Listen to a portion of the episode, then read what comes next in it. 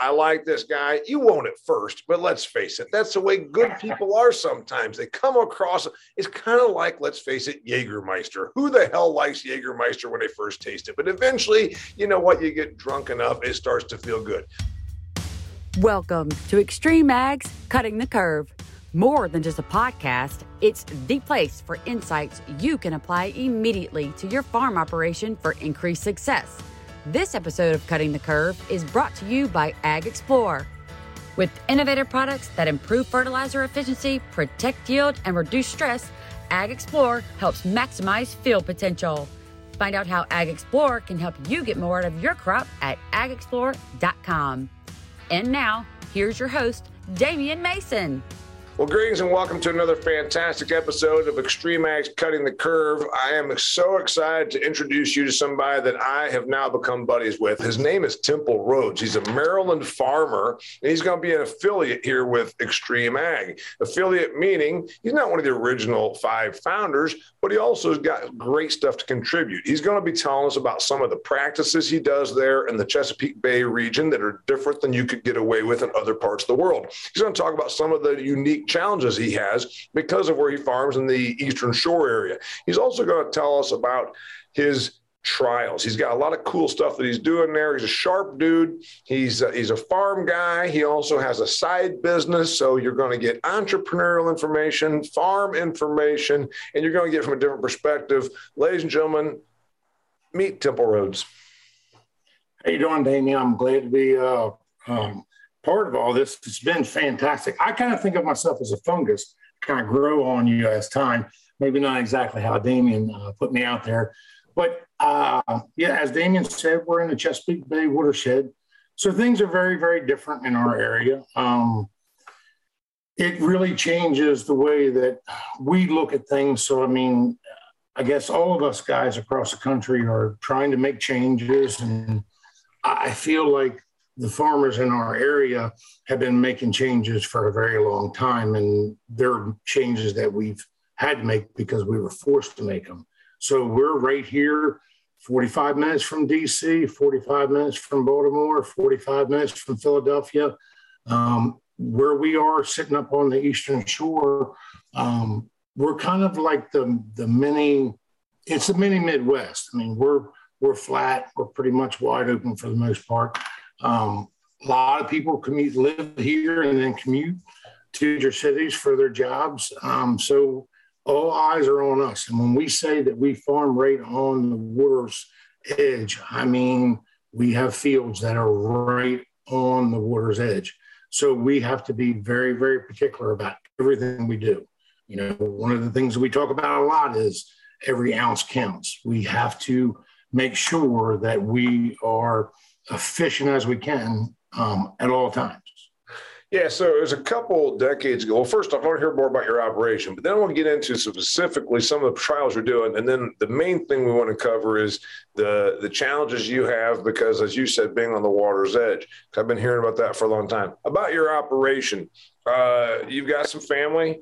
Uh, you've been there for a while. Go ahead and give us the, the skinny on your operation. So um, I know this is hard to believe, but my children will be the ninth generation of farmers right here on the Delmarva. Um, so we're from here originally, and we've been here for a long time farming. So both on my mother's and my father's side, there's uh, farmers on both sides. There's some watermen, um, commercial fishing on uh, my mother's side and farmers. And then on my father's side, it's pretty much all farm background. So we talk a lot about being tradition bound. And that's one of the things that I try to break myself out of. You know, we always do what our fathers do, our fathers did what their grandfather did, so on and so forth. So that became a hard shell to break out of. But I've always been, uh, for lack of better terms, very different. Um, I'm never happy with anything. Uh, not that I'm a naysayer, I'm not a naysayer, but if something doesn't work to exactly how I think it should work. I have no problem with cutting, welding, taking it apart, and rechanging everything about it. And that's one thing that my father taught me very well to to do those things, to make those changes, because they might make you money, but a lot of times you're just going to make a pure out mistake. you know, and when in mistakes, we find huge successes. So there's a lot of that. I make a ton of mistakes. Hey, wait, a minute, wait a minute, wait a minute. Our, our co-founder Chad Henderson says there's no such thing as mistakes. There's just trials that didn't uh, that didn't equal success. I think is what he says. He says something about there's no. Yeah, he's he's got some little say. I think that's why Chad and I get along so well. Um, he sees a lot of uh, me and him, or him and me, whatever where whether you want to put it. There is a ton of, and Chad's right. There is a there he's exactly right. But you make so many mistakes along the way, and I have never made a mistake without learning something. That's a that's the hard lesson learned. But it's the lesson that you learn that sticks the most. So you, know, know what's, what's so that's kind of how. What's interesting is that you're you're joining a a platform that is educational, but it's also we're telling all the people, as we always do, and the listeners know this, learn from our mistakes. Yeah, we're gonna we're gonna hit some home runs, we're gonna some base hits, and we're also to tell you, you know what, we flopped. Or even if we trial a product and say, hey man, we flopped with this product. We're honest about that, and I think that that's a, a great thing because um, you know how in corporate America now they talk about the last 10 years, the SWOT, strengths, weaknesses, opportunities, and threats. And all those corporate people, Temple, get in that little boardroom and they all talk about, oh, I want to talk about our company's strengths. And they're all a bunch of ass lickers that want to basically just talk to each other about their strengths, strengths, strengths. And it's like, why don't we admit we got some weaknesses here and we got some real threats. You know, we got the threat of irrelevance and we got the weakness that we won't be honest about what we're doing wrong. And the great thing is what you're talking about and what I like about the extreme ag guys is like, hey, you know what? I know what my strength is. I know what my weakness is over here. And I, and I know what some threats are to my operation. And that's an important thing. Threat to your operation is, in my opinion, like you said, um, you want to be the ninth generation for your kids, you better make sure that you're always looking at things not like grandpa did. It's good that, to have, and I, you know, we, we say that we don't know that grandpa wasn't forward looking. He must have done something right. So the reality is you want to look forward and say, what's ag going to do tomorrow that's going to make it harder on my kids or what adjustment can I make so that we're still here and, and relevant and thriving? And I guess when you look at some of those things, you're a little bit. Well, I think the I think the real secret is never become complacent, and that's the greatest thing about the Extreme Ag Group. They're not complacent with anything ever. You know, they they'll make change. They'll tell you the truth.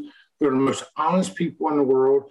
And if you have a problem before you make the mistake, if you're a member of the group, you legit. That's what I did. Get on the phone, call them. They'll answer every one of your questions, and it can save you a boatload of money. Never become complacent. That should be their logo because that's what they all are. They're never complacent. Hey, let me talk They're about this. Wanting to grow.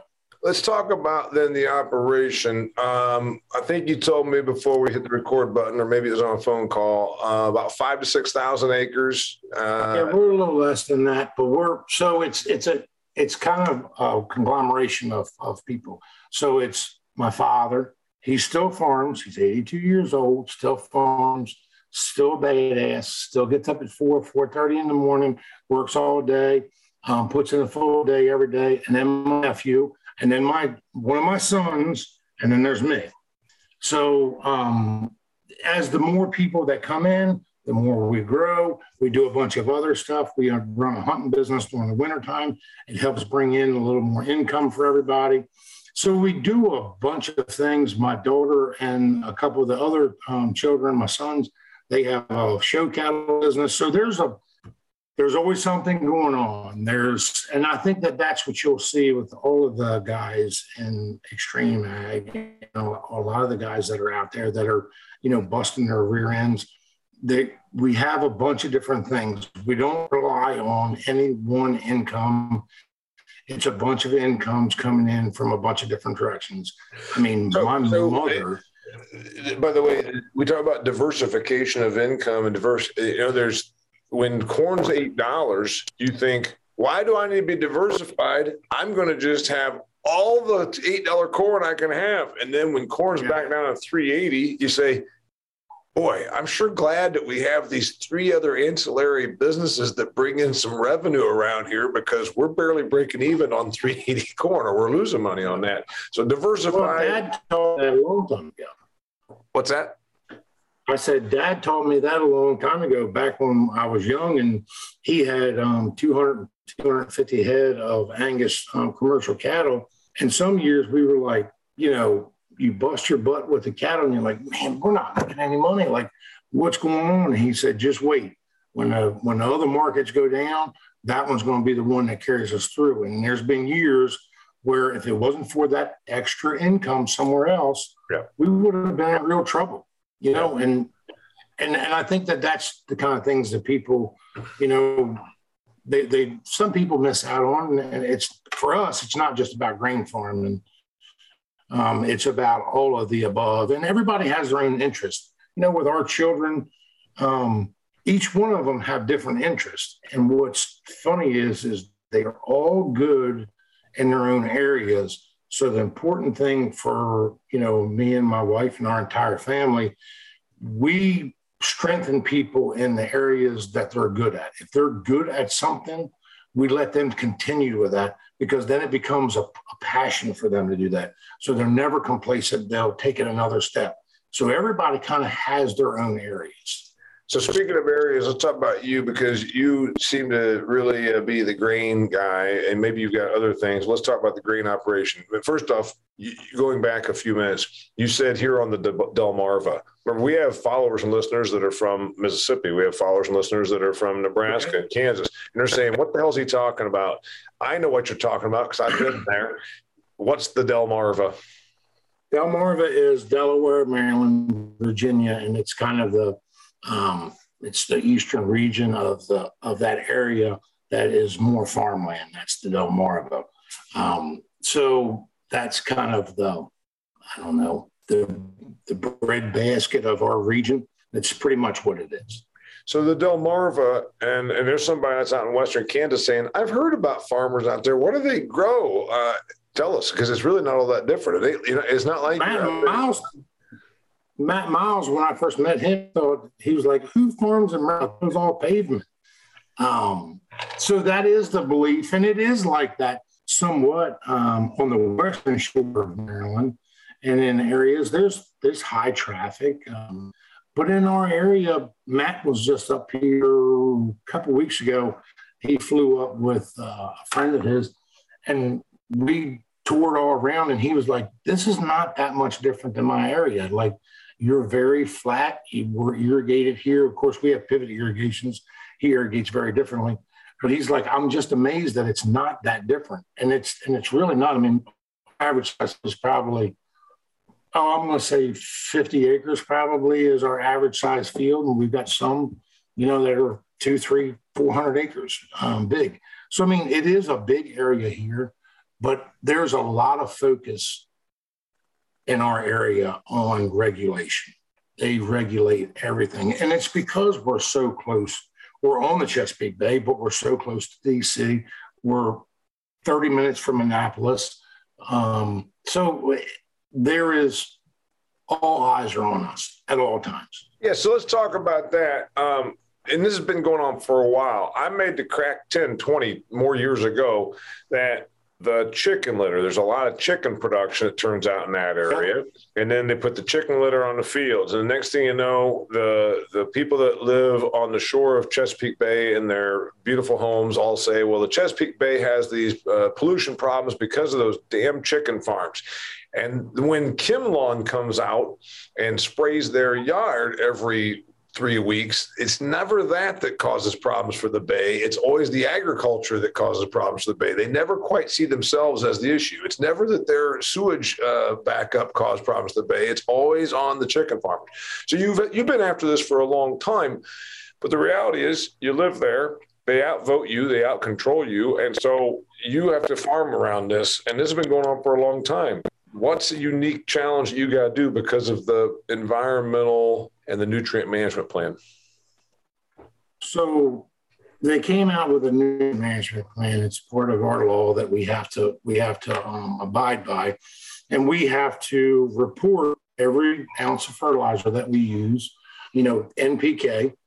So it really, so what we've seen over the years, there's only a certain amount of phosphorus that we can use because there's runoff. You also got to remember we're in lower CEC soil. So the environmentalists have, they really do have um, a legitimate argument because with our low CEC soils, everything in our soil is a little bit volatile. So stabilizers is a big deal.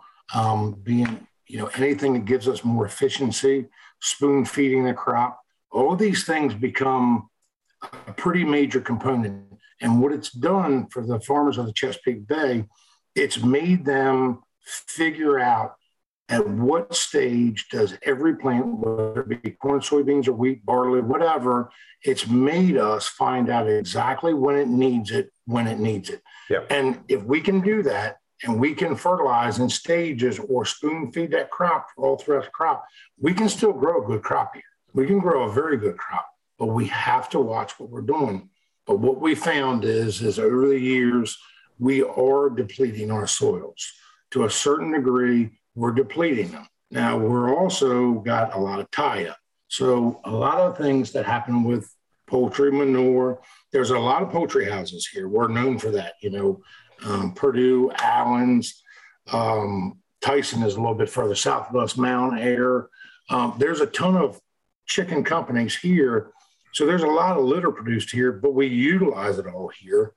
Um, but we can't utilize, we, we don't have enough to fertilize all of our acres. So there's a lot of commercial fertilizer involved. But every ounce of manure that we use, every ounce of commercial fertilizer that we use, it all has to be reported to the um, to Maryland Department of Agriculture, and then they are telling us by our soil samples exactly what we get to use the very next year on that specific um, parcel. So it becomes a very big challenge for us.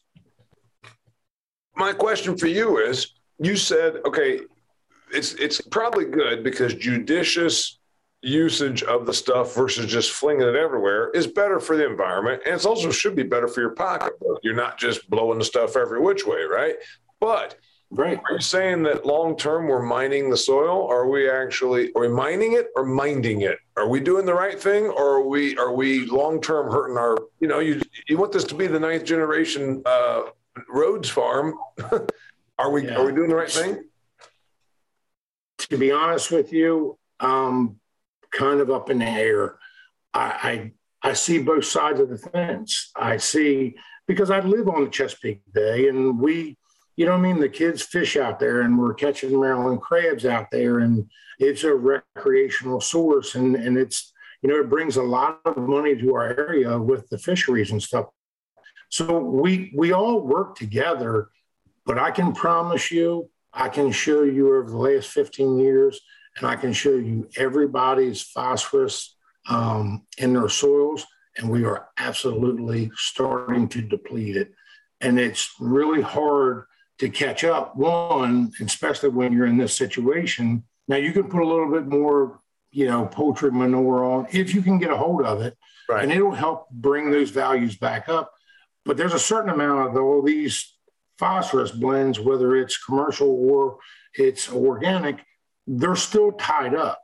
So it's getting to be more of a point of can we maintain uh, and I believe we can. I think that we can maintain where we are. And can we utilize? So that's our focus point. Okay. So my question there is um, it doesn't look like the regulation, the regulatory environment is going to change. In fact, what's happening there is probably coming to the rest of us, meaning you're not going to go, they're not going to say, oh, you know what, we were wrong, go fling that fertilizer everywhere. It's more likely that your rules are going to come to Indiana, where I live. Uh, you know, we saw it in Ohio, Temple. Lake Erie had a blue algae bloom or whatever it was called. And by golly, what they say? Well, we got some fertilizer issues with the North Ohio agriculture, and we're going to go out there and start really putting our finger on this. And that's what happened there. So this is probably coming to all of us. Can you can you through technology and practices and new products produce and still comply? Yes. Okay. Um, what we're finding is so what what they tie down to us is the is the true NPK of their uh, of their you know the macros. Now we can maintain and we can grow a great crop through all the things basically that Extreme Ag is looking at.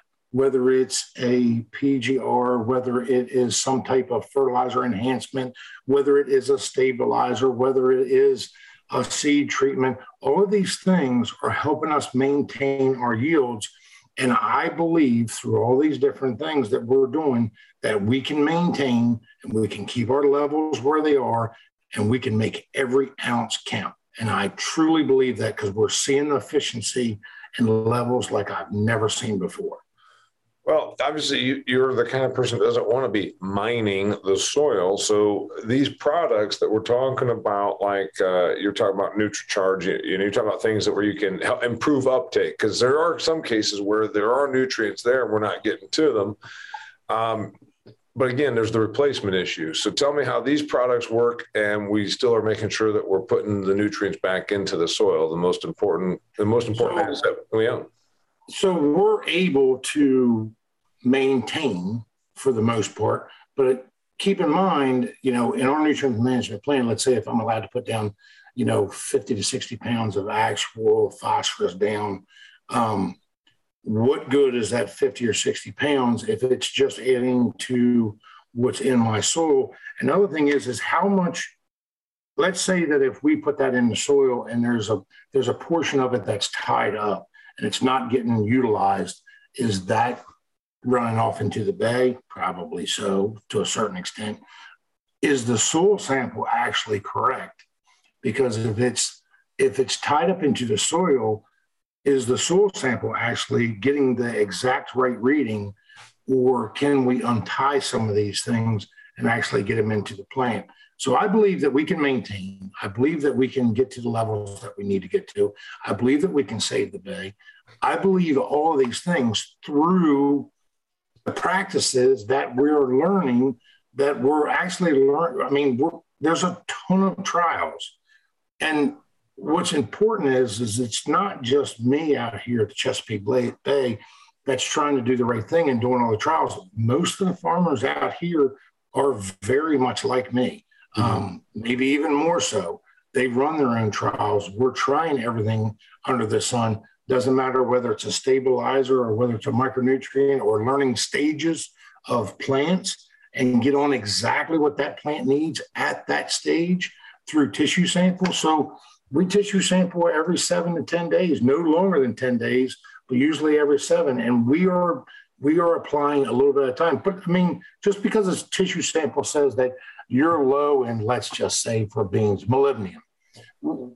it doesn't mean that you need to go out there and apply moly at that point because it depends on where that stage of the crop is. Or potassium at time of grain fill. You know when you see potassium dip during grain fill a lot of people's like man i need to get out there and i need to put on potassium right now. But you but you don't because that you have to understand what that plant's doing at that time so i think through education and not being complacent, you, there's a lot to learn. And there's so much more to learn than what we know right now. It's mind boggling. So I got a question for you about the uh, replacement stuff and some of the tests you're doing. Um, you're doing some trials that we're going to be checking in with you about come June, come July, come August. Uh, I want to know about a couple of them. One, uh, where you're you're using NutriCharge, you're excited about that. It's an agri-tech product and that improves uptake. What else do you got going on? You want to tell us about? Um, well, you want to talk about NutriCharge real quick because I can tell you. Um, What's the promise? What's that, the? Hey, let's just do this. What's the problem, and then the promise of the product that you hope to find out through the trial?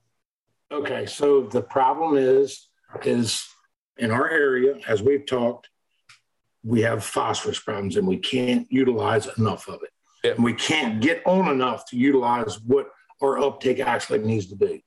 So, in order to do that, we're going to put NutriCharge in there to try to help our efficiency and get more in the plant. NutriCharge talks a lot about getting 30 to 40% more uptake into the plant tissues. If that's the case, the number dramatically changes. So we've tried that on a bunch of different things. We've tried it on, we actually put it on wheat this year.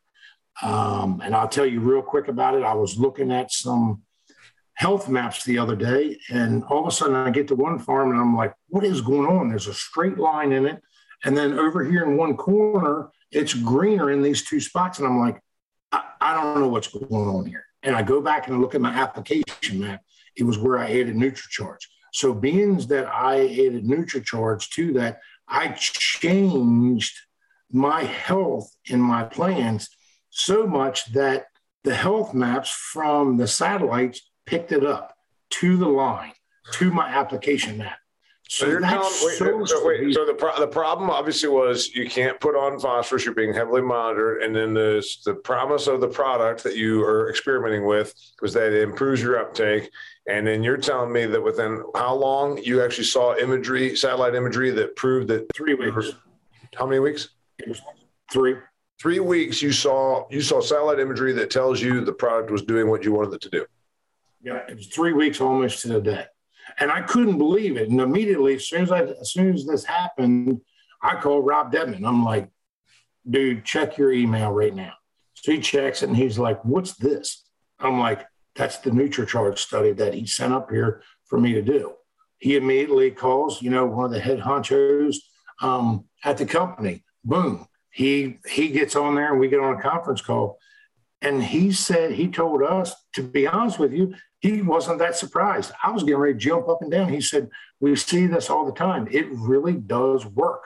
And not only does it work on the phosphorus level, if you have phosphorus added in with a blend of nitrogen, it also helps as a stabilizer. So we got multiple facets happening here. And and the reason that it can uptake it is just incredible. When it changes the charges there, where the plant can actually make it available to them, I mean, it's it could be a changer. So we did a bunch of different studies um, on corn and beans as well. So we're doing in furrow on beans, we're doing in furrow and two by two. So we put a high um, phosphorus blend that we put on our beans because what we found over the years is beans actually love phosphorus more than you would think. And there's more phosphorus uptake at an early stage in soybeans than what corn actually is which you know we found that out years ago. So we're making we got trials of in furrow um, and two by two. We got just two by two, just in furrow, and we're doing corn and beans both ways. And we're trying to nail down an exact regimen so we can come up with a real recipe. So right. we got, I don't know, there's six or eight trials out there.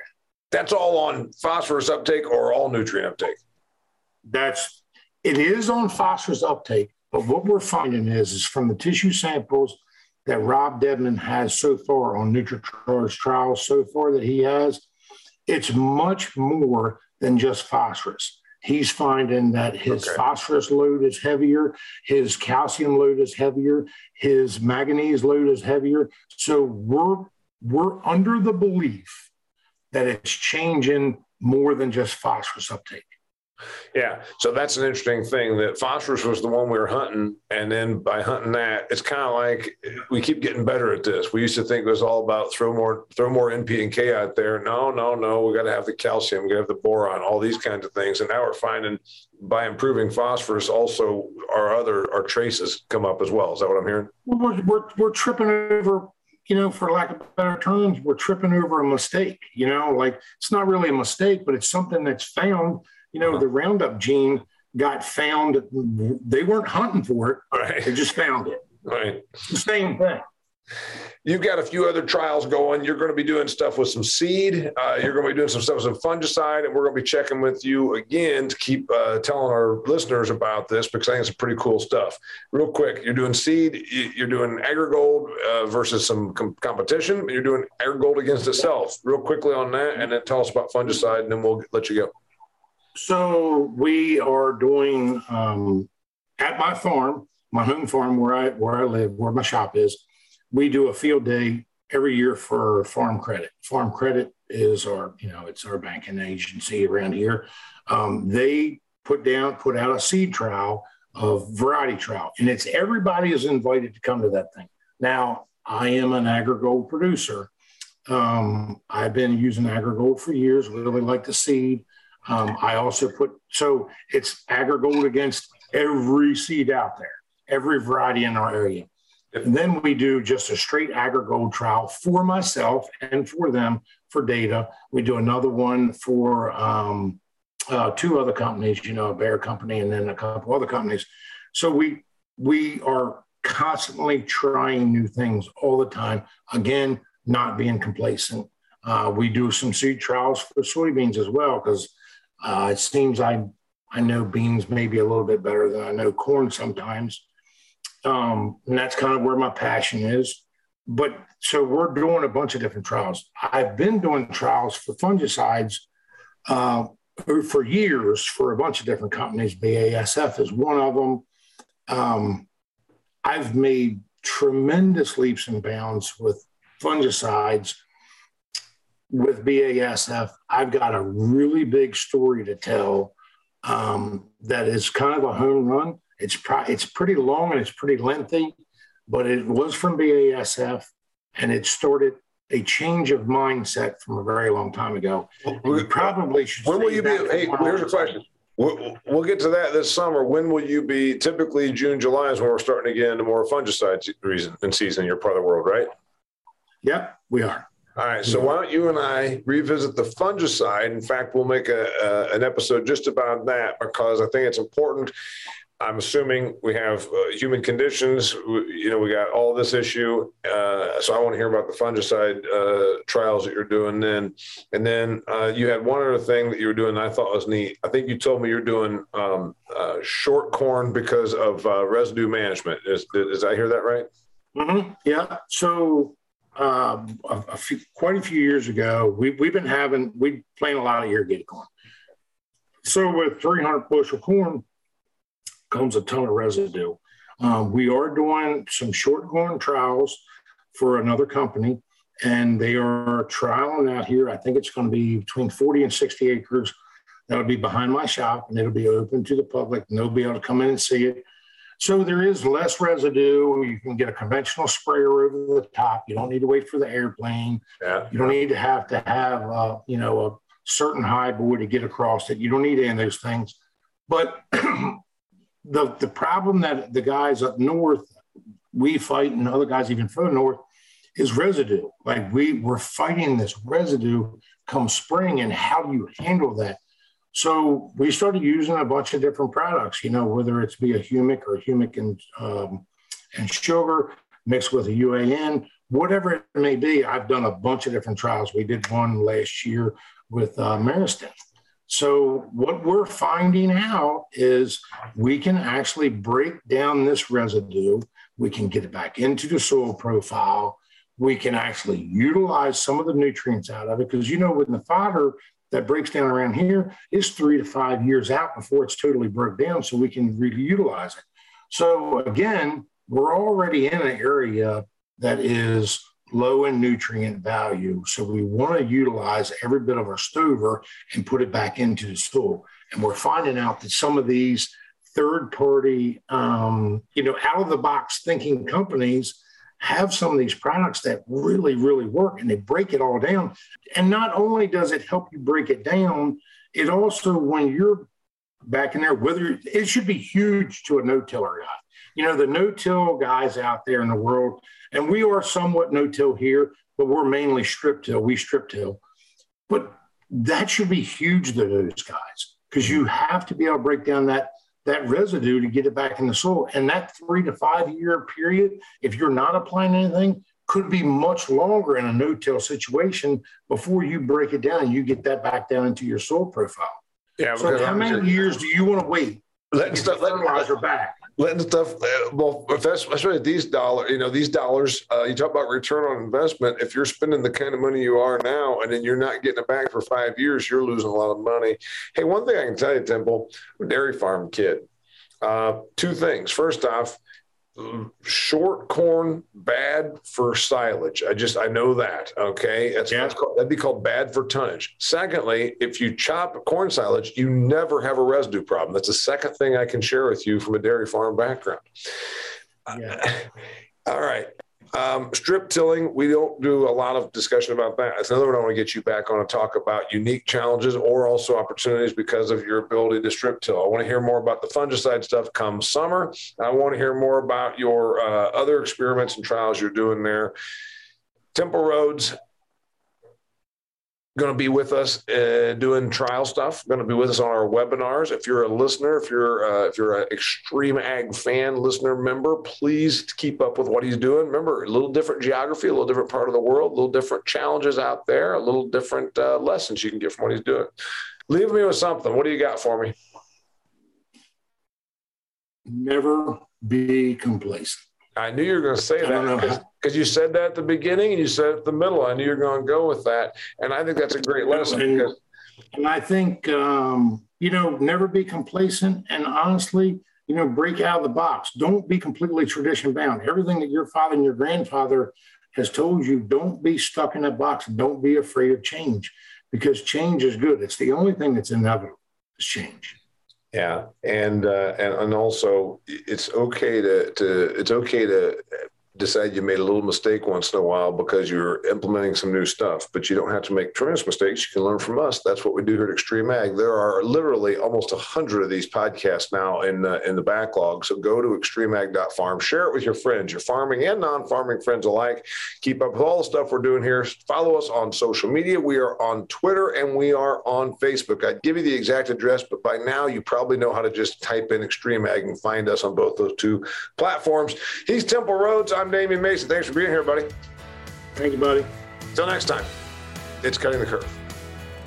Thanks for listening to another edition of Cutting the Curve. For more information that you can apply to your farm operation, visit xtremeag.farm.